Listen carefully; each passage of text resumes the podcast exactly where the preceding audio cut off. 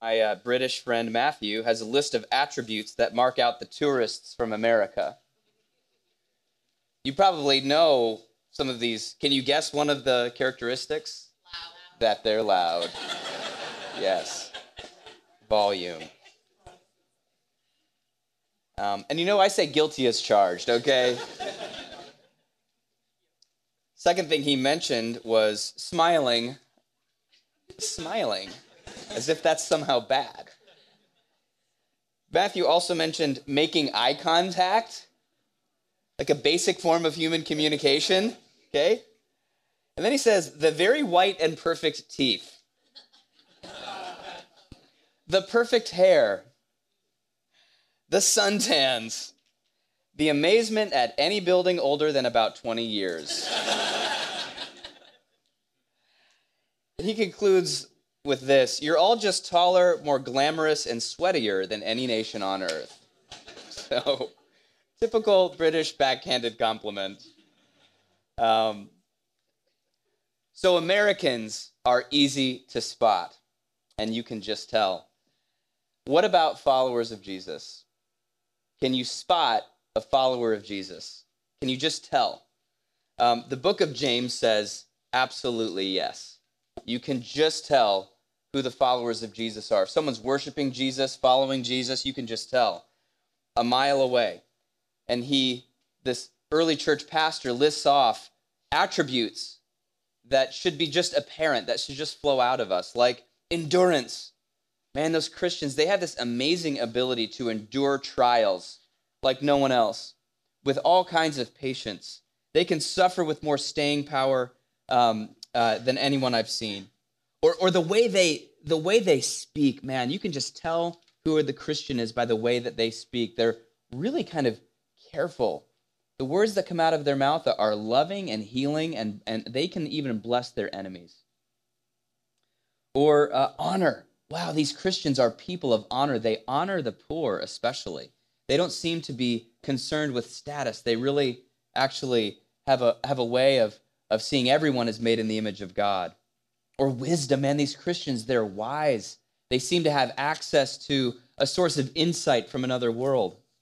Or generosity, wow, Christians, they don't uh, uh, get seduced by the power of money. They're really generous uh, and just free and sharing their resources.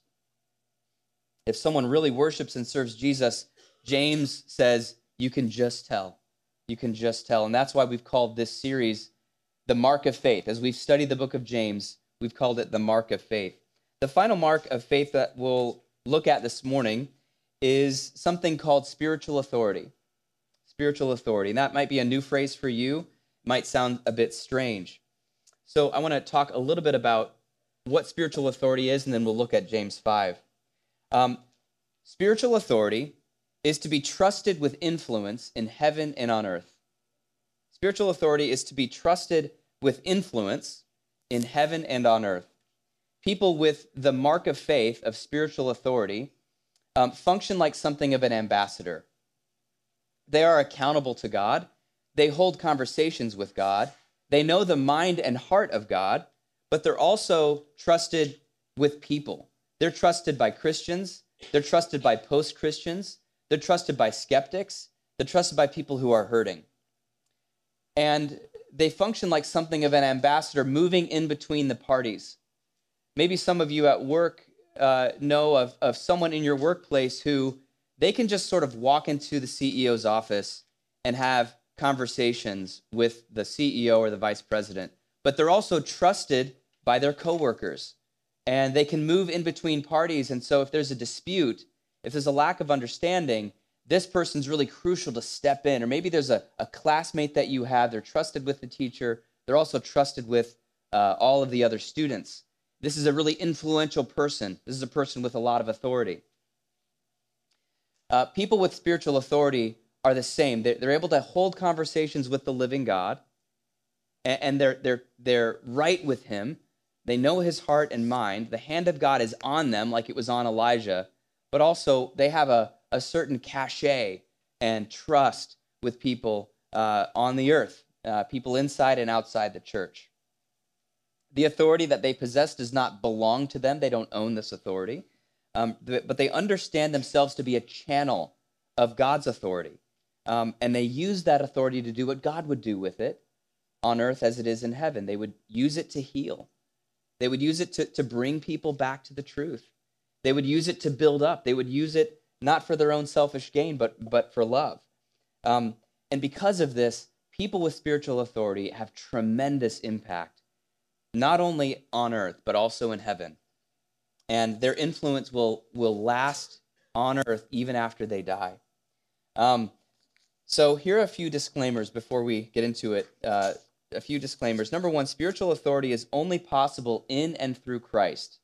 Philippians 2 talks about how Jesus earned his spiritual authority. Hebrews talks about it as well. How did he do it? Through his death and resurrection. He submitted himself utterly to the Father's will. He went down all the way from heaven to earth. Then he went to the cross. Then he went to the grave. He was raised to life by the Father's good pleasure.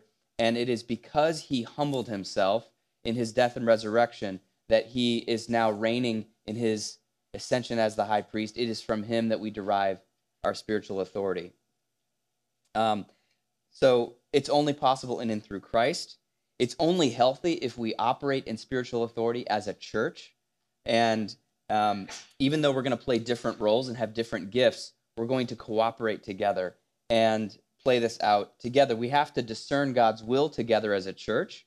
And I would say, even broader than our local church, our diocese has to hold its spiritual authority as a group, as a cluster, as we pray together, fast together, um, gather and worship together. So it's in and through Christ, uh, and only healthy if we use it together as a church. And then finally, I'd say, final disclaimer is that this is for the good of the city and the good of the world.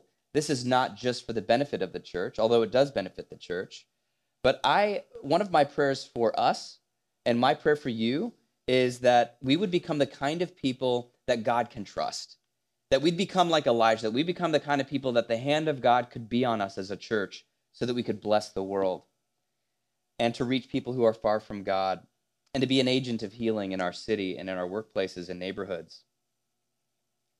So, uh, so spiritual authority, it's someone who is in a church who is influential in heaven and on earth. Let's talk about number one, the qualifications of someone with spiritual authority, and then we'll talk about the jobs associated with this quality. Um, so there is no spiritual authority without humility, and James is going to take us through a picture of what it looks like to have that humility. So I invite you to turn to James 5. We're going to look at verses 13 through 16. Does anyone have authority over pulpits? Who knows how to get stop this from sliding? Wonderful. Great. Thank you.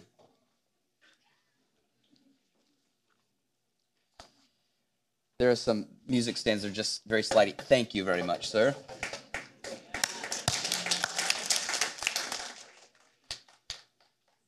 All right. Only people with humility can be trusted with authority. Only people who are done pretending.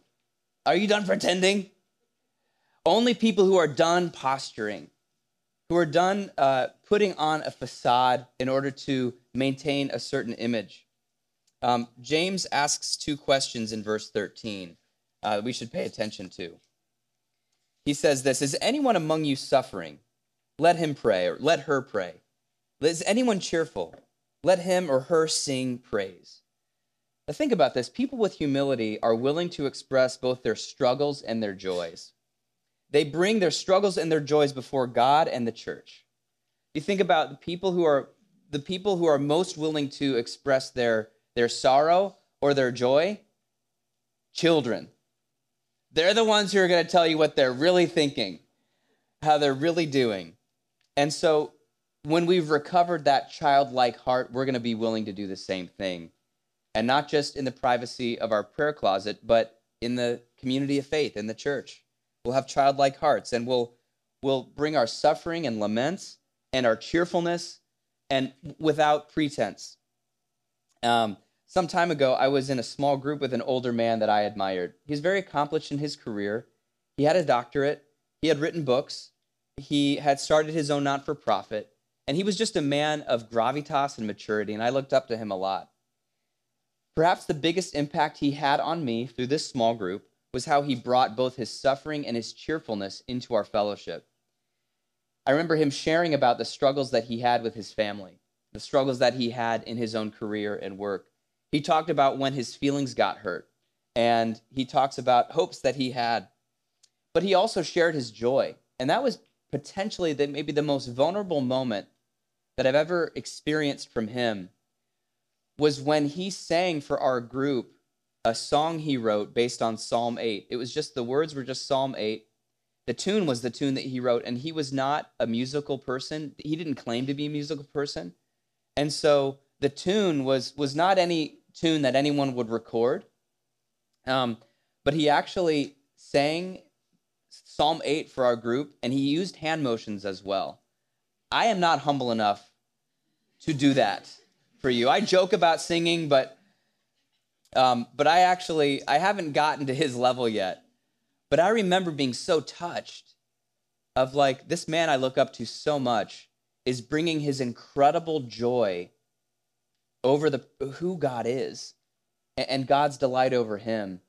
And it was a really humble moment. It was a really humble thing for this man to do. And I, I found that actually I trusted him more. He had more authority to, to be a, a guiding light for me because of his willingness to be vulnerable with his suffering and his joy. You know, people with humility are willing to receive ministry from the people of God. They're willing to come under the blessing and care of the church. Uh, verse 14 and 15 uh, describes this. James says, Is anyone among you sick? Let him or her call for the elders of the church and let them pray over him, over her, anointing them with oil in the name of the Lord. And the prayer of faith will save the one who is sick. The Lord will raise him up, the Lord will raise her up. And if he or she has committed sins, they will be forgiven. So James says, Are you sick? Why not ask for the ministry of the church? Ask the elders of the church, people who've been commissioned to carry out God's healing, come under the oil of anointing and the prayers of the church leaders. And maybe there's even sin to confess and confess that sin and, and receive the, the soul healing associated with that. You know, um, people with spiritual authority, uh, people with humility find those in the church that have the, the spiritual authority to pray for them. They seek them out, they ask for what they need, and they ask for an anointing with oil. They ask for prayers for healing. They trust the ministry of Jesus. They trust Jesus' death and resurrection on their behalf. And they are unafraid to ask for help from the local church. Imagine a student in dental school who was themselves unwilling to go to the dentist. Okay? Imagine an aspiring chef who never enjoyed anyone else's food but their own. Okay? Imagine a future teacher unwilling themselves to be taught. How could we operate in spiritual authority unless we could experience it ourselves, grow from it ourselves? In the legendary words of uh, St. Teresa of Avila, the person who has himself or herself as a spiritual director has a fool for a director. So we need to come under and experience the benefits of spiritual authority before we can be trusted to exercise it. You know, many of us carry around the soul sickness associated with sin that just we've never confessed, that's never received the benefit of the healing light of the church of Jesus and the gospel. And it's tearing us up inside. Um, and, you know, there's a saying in PR and there's a saying in politics the, the cover up is worse than the crime. And that's often the case with our souls. Ron Rolheiser reflects on this reality in his book Sacred Fire when he talks about a more radical sobriety. He says, when people do something wrong and then cover it up and lie, it is not so much the particular thing that we did wrong that harms us, it's the lying about it afterwards that does the real damage. We are all weak. We all fall. We all commit sin. God understands this. What causes the real harm is the lying, covering up, sneaking around, not being transparent, living a double life. Why? Because the human spirit is not made to live in dishonesty and duplicity. The soul cannot tolerate moral duplicity for long without hardening and warping. Hidden sin kind of warps us and hardens us. It's we're not made to live in a lie and to cover up. This the path to spiritual authority, therefore, is not to cover up our sin and weaknesses. Sometimes we think that it is. That people will just respect us more if we appear more perfect than we actually are on the inside. But what happens is in the process of covering up, we're we're we're, we're damaging the soul and and uh, we're becoming more and more unhealthy, more and more unfit to bear authority in the first place. The path to spiritual authority is not to cover up sin, it's to confess our sins and weaknesses. And this is our path of holiness. Jesus took up his cross. One of the ways we take up our cross is just letting our perfect reputations be put to death and be crucified. Our soul and body cry out for healing and restoration, that the light of Christ would shine on us again. And then what, what do we receive in the process? We receive a lightness of soul, of one who's been forgiven, one who's able to forgive. We become like children again, just kind of honest and just kind of free, walking around with a really light backpack. Only then can we become people worthy of influence in heaven and on earth. So, verse 16, uh, James says, Therefore, Based on all of this, therefore, confess your sins to one another and pray for one another that you may be healed. Uh, humility is required to either to hear or to make confessions. Um, humility is the willingness to pray for others as well as to receive prayer ourselves. And, um, you know, sometimes we picture ourselves as like, I'm the only sinner in the room. I'm the poor and needy and lowly sinner, and I need a deeply devout person who uh, is much further along than I am to confess to. And sometimes we do need someone of greater maturity, but no one's on a higher plane than anyone else in the church. Um, James speaks of confession in a reciprocal way. He says, Confess your sins to one another that you may be healed. That, that is to say, that sinners are confessing their sin to fellow sinners. Why? Well, because of the grace of, of God in Christ. Richard Foster reflects on this mystery in his book, Celebration of Discipline. He says, Confession is a difficult discipline for us because we all too often view the believing community as a fellowship of saints before we see it as a fellowship of sinners. We feel that everyone else has advanced so far into holiness that we are isolated and alone in our sin. Have you ever felt that way? I'm the only one. Um, and we cannot bear to reveal our failures and shortcomings to others. We imagine that we are the only ones who have not stepped onto the high road of heaven. Therefore, we hide ourselves from one another and live in veiled lies and hypocrisy. He continues, But if we know that the people of God are first a fellowship of sinners, we are freed to hear the unconditional call of God's love and to confess our needs openly before our brothers and sisters. We know that we are not alone in our sin the fear and pride that clings to us like barnacles clings to others also. We are sinners together. In acts of mutual confession, we release the power that heals. Our humanity is no longer denied, but transformed. So there's this deep connection between healing and the willingness to come into a community of faith where confession of sin is the way we do things around here and we enter into that, we come under that, and we receive all of the blessing, all of the healing that God wants to flow through his church. And spiritual authority naturally follows that act of humility. I've shared this story with some of you. It's worth sharing again, and I have permission with the person to share it. When I was still living on the East Coast over seven years ago, serving at a different church, I ran into my former pastor. Um, and um, we ended up having a long conversation. We caught up on our families and our lives. How you doing? Good to see you. At one point in the conversation, this person began to weep, and they said, "Aaron, I believe I sinned against you when I was your pastor. Would you forgive me?" And uh, it was just a great moment of humility. And that person seeking my forgiveness is now our bishop, uh, Bishop Stewart Ruch. Um, that humility paved the way for us to have a spiritual partnership and to work together. And for me to confess my sins to him not long after that and seek his forgiveness for how I sinned against him. Uh, you know, this morning, you can step into this reality here, this reality of healing that comes to those who are humble enough to ask for healing.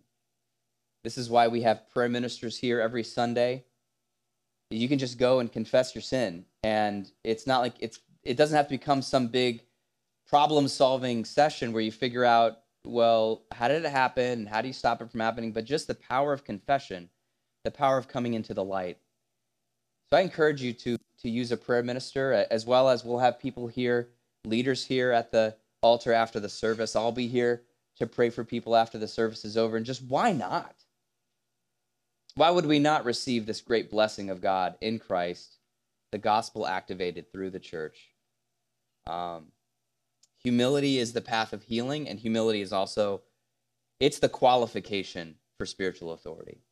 Just to be done of all of the barnacles, to be done with all of the false commitments, and to come into the light.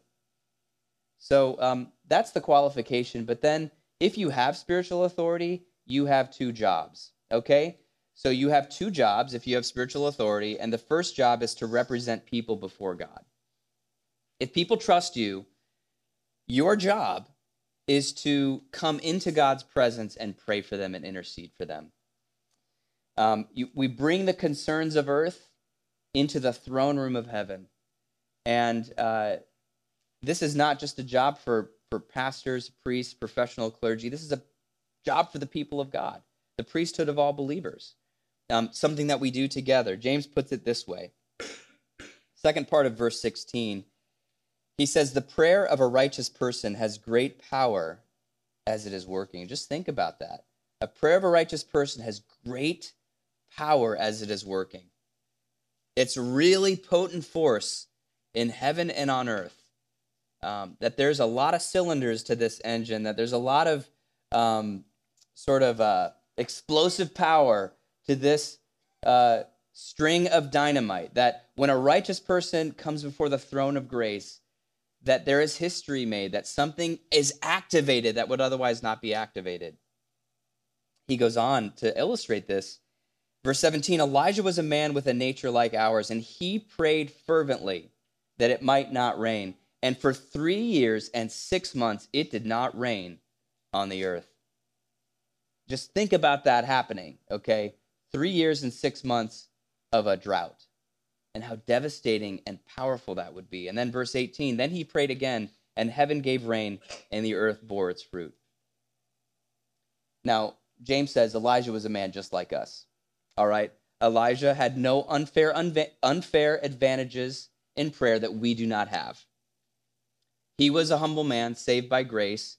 You read about his life, he had mood swings and insecurity and he got tired and grumpy and um, he was guilty of self-pity and grandiosity and all kinds of silly things that we're you know we're, we're, we're all guilty of at some point in our life.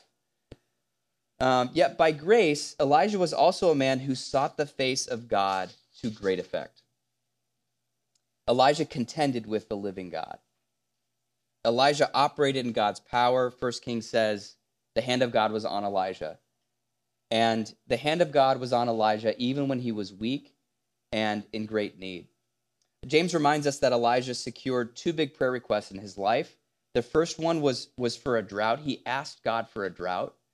Um, Israel at that time was just mixing with some false, honestly, some false worship, false beliefs about God, false theology, false images, mixing with the tr- true covenantal uh, faith they had in the living God, and they were mixing them. Very likely, this is the Baal worship, okay? Very likely, this involved two things sexual exploitation and child sacrifice.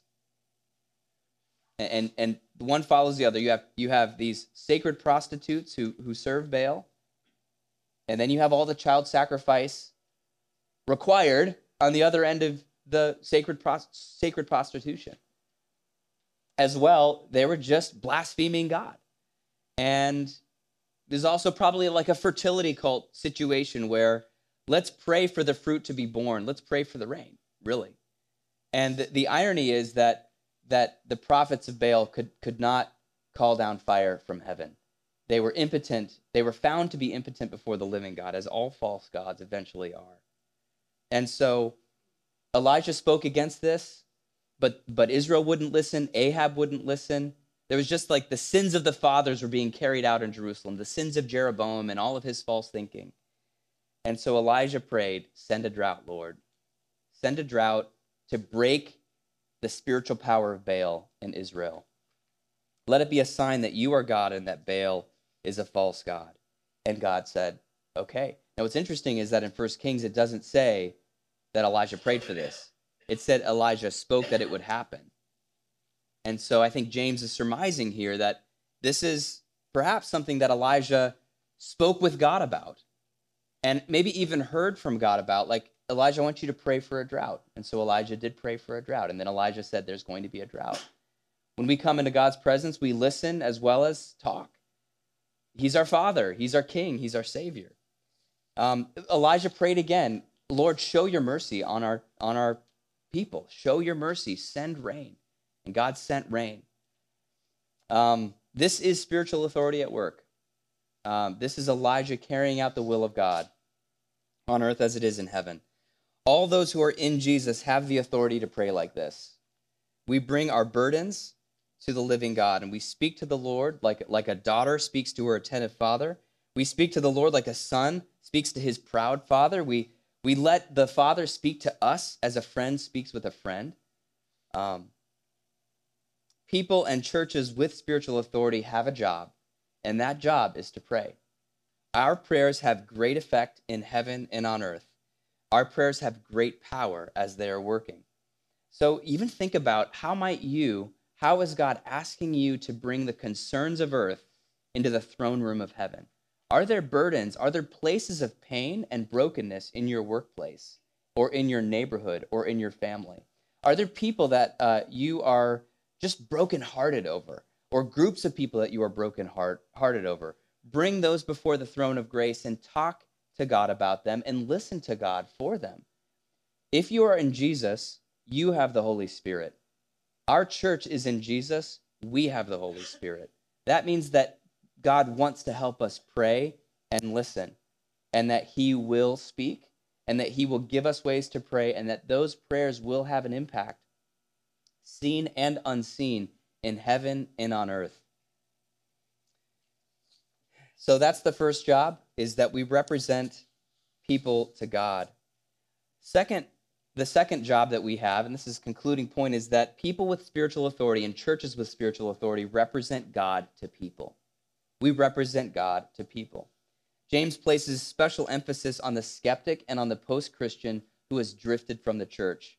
Verses 19 and 20 My brothers, if anyone among you wanders from the truth and someone brings him back, let him or her know um, that whoever brings back a sinner from his wandering will save his soul from death and will cover a multitude of sins. You know, people are prone to wander, that scripture talks about us like sheep, that we kind of instinct part of our brokenness is to wander from the pack, wander from God, wander from the truth, to drift and to follow conventional wisdom and to get sucked into and swept up into movements and ideas and ideals and group thinking that um, that's going to eventually harm us or others. And that the nature of God is he's like a good shepherd that goes out and seeks the lost sheep.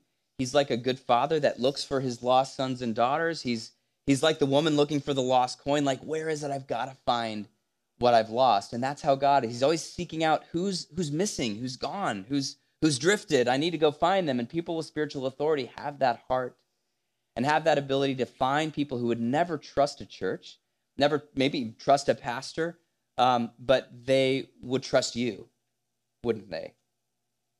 Because you've listened to them, you've worked with them, you, you've you've uh, you've thrown parties with them, you've grown up with them, and they trust you.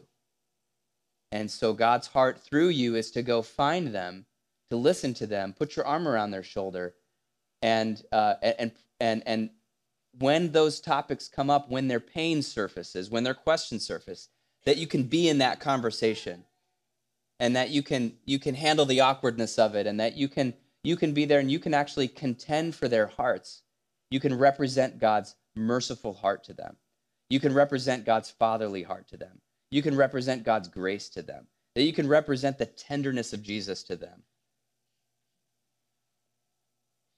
When those wander from the truth, and it's like the people of God with the spiritual authority of Elijah are bringing them back. They're bringing them back. And, and what happens is that uh, they're saved from sin and they're saved from death. Uh, Gordon Conwell did a study of one of the fastest growing sectors of the church around the world one of the fastest growing nations, or fastest growing church is in the nation of Nepal. Um, and uh, this survey found that 75% of new Christians in Nepal, they trusted Christ as a result of healing, either for themselves or someone in their family. It was not as a result of talking to a missionary or a pastor. It was that the healing of the church went went out to communities and found people who were sick, who were uh, who were spiritually oppressed, uh, and who maybe he had some kind of injury, and they were healed and they were delivered. And as a result, that person began to, who, well, what's the cause of this? Who is this healing force? And they found Jesus as a result. 75% of people who were part of the fastest growing, one of the fastest growing church uh, sectors of the church in the, around the world Listen, healing communicates the compassion of Jesus, healing communicates the kindness of Jesus in a tangible way. One of the calls of this local church, of Immanuel Anglican Church, is healing, healing of uh, the rift between head and heart, what we know about God and what we what we sense from God, and and and just so many of us are coming into this church with this with this pain of a separation between head and heart. We have all kinds of ideas about God, but we, we've lost that sense of God's beauty and God's kindness and God's nearness.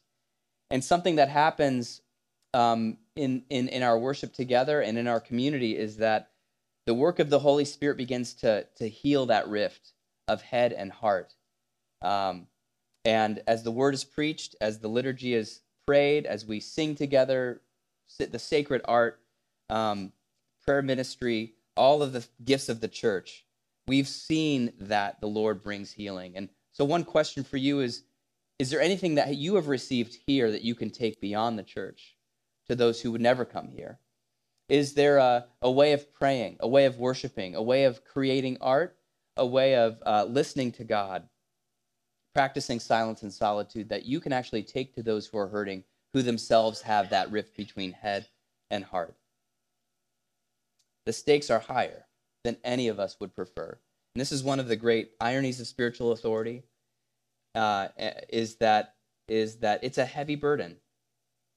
It's an easy yoke, but this has a an impact on people forever, not just in their current life, but for eternity. James says, let, let him or her know that whoever brings back a sinner from his wandering will save his soul from death and will cover a multitude of sins. The fact is that all of us will give an account for our life and our soul before a living God who is, yes, he is merciful and he is also just.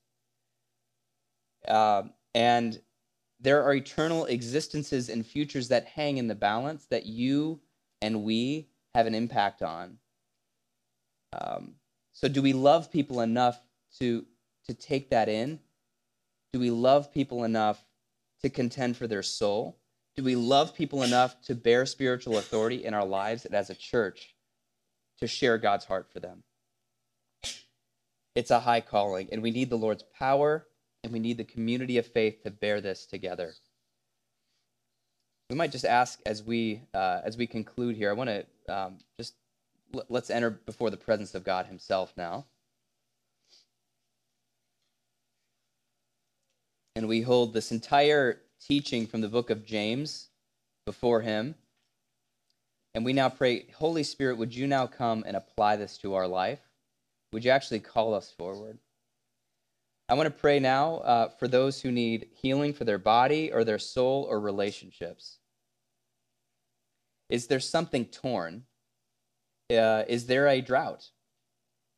Holy Spirit, I pray that you would now come bring the rain and come bring the healing. I ask that you would lead someone specifically to take a step of asking for the healing uh, and, and asking for what they need. I pray that you would connect them, Lord, with someone this morning uh, who can, who can uh, communicate the great mercy of God. Maybe there's someone here with a sin to confess. There's a hardening and a twisting of the soul. You're ready to be done with it, and you want to ask for grace. I pray now, Lord, that you would lead them into grace. Maybe there is a job to carry out. Maybe you are burdened now to become an intercessor, and maybe the Lord's been tapping you on the shoulder for a while now to be an intercessor, and this morning you're ready to say yes to that to that role and to that job. Or maybe you are being called to bring healing uh, to the post Christian, to the skeptic, to your workplace or neighborhood. Come be anointed for that this morning in the name of the Lord for that job and receive his power. Lord, I ask that you would now give us the grace of the Holy Spirit to bear spiritual authority together as a church. We, I ask for the mark of faith to be given to each one of us, Lord. And I ask now, Lord, that your continual mercy would cleanse and defend your church, because we cannot continue in safety without your help. So protect and govern us always by your goodness. Through Jesus Christ our Lord, who lives and reigns with you and the Holy Spirit, one God forever and ever. Amen.